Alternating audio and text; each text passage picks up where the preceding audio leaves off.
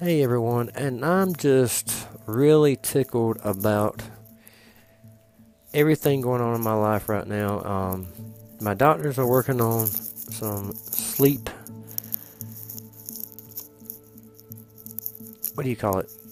Ideas to try to get me some a little bit more is trying to sleep, and I'm just just so excited that my doctors are jumping on this, but I've got to share something that I'm really disappointed in, and I was really, really, really looking forward to this event to happen. you know, earlier in the week, uh, 75 people decided to walk towards Area 51, and they were going to march in there and see what what was unrevealed. Therefore, as thus 75 people got there, no one decided to climb the fence. Feel like this was just a, a whole shenanigan altogether when everybody's been following this story for past couple weeks that they were going to march to Area 51 and they were going to tear down the gate and they were going to find out what the fuck is in there. Bad idea considering it's government property. But what do I know? But if they're dumb enough to try to, I don't know, breach that security wall, they're going to be in big, big trouble. Which brings me to my next point in question. Are we doomed to know the unknown, or are we just better off not knowing at all? Throughout history, we have been told about conspiracies all across this great land. Cover up, hiding and concealing things, things that people shouldn't know, the bargains we made with enemies before. I mean, all of these things can be accounted of, of, of a, a simple what if. What if we did, throughout our history, make a bargain with the devil, so to speak? And are we doomed to pay for it? I know it sounds a little unrealistically, but it's not.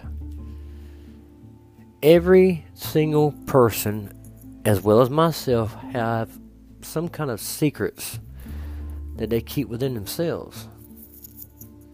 I have secrets, some in which, you know, demons that I was dealing with, I have actually come to grips with and actually moved on, which has made my life a lot easier and a lot better.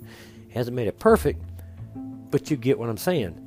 And so, to me, looking back at all the things I've ever heard when you throw the word conspiracy out there, what what do we really know of what a conspiracy is?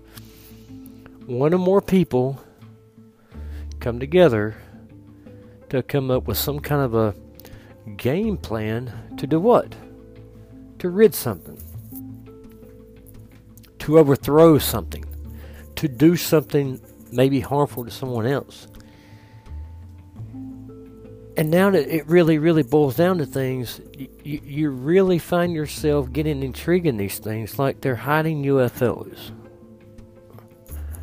Was John was JFK actually the the the assassination in Texas? What do we know about it? There was one lone gunman, as we know, but there's been many theories about the situation. What about the pyramids in Egypt? How were they really built? And why is the Sphinx found on a planet up in space? There's so many things we don't know. But the question is if you had a chance to discover and to just open up what I can only describe as this black book with all the secrets, all the conspiracies, all of the things that we, we don't know about, if you had the opportunity to open this book and read all about it, would you want to know? Yes or no? Some people will probably say yes because I would like to know what this country's doing. Or what other worlds are doing. What this person done before versus now.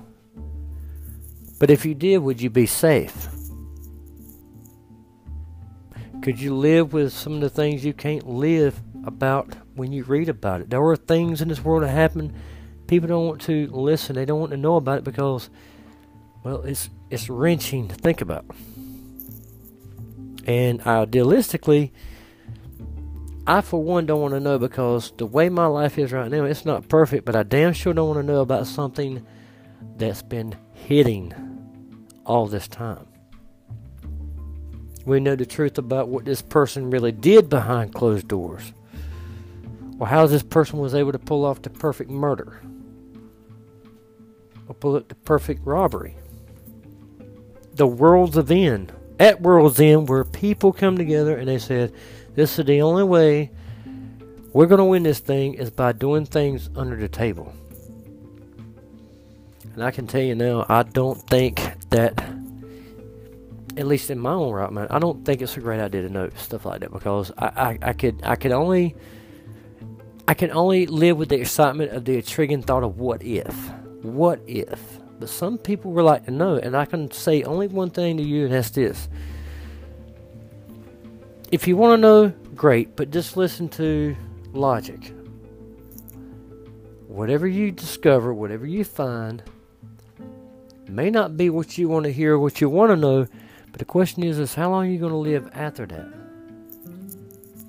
Because if you, if you if you were able to give them the the secrets to top dark secrets of our of our government, the stuff they're hiding, if you breach that, they're after you. They're going to gun you down. They're going to find you, and they're going to find out why you want to know, and you will probably never be a social security number on this planet again because you will be eradicated. No one will ever see you again. So I tell you, those of you that marched to Area 51, I am so proud that you decided to do something for what you stand for. But trust me when I tell you, don't go there. Because there may be something there you don't want to know. There may be something there that you may discover, and you may not come out of it. But I can definitely, definitely respect someone's curiosity. But sometimes in life, the biggest questions are still answered as what if? What if I knew? And what if I don't know? Hmm. Something to think about.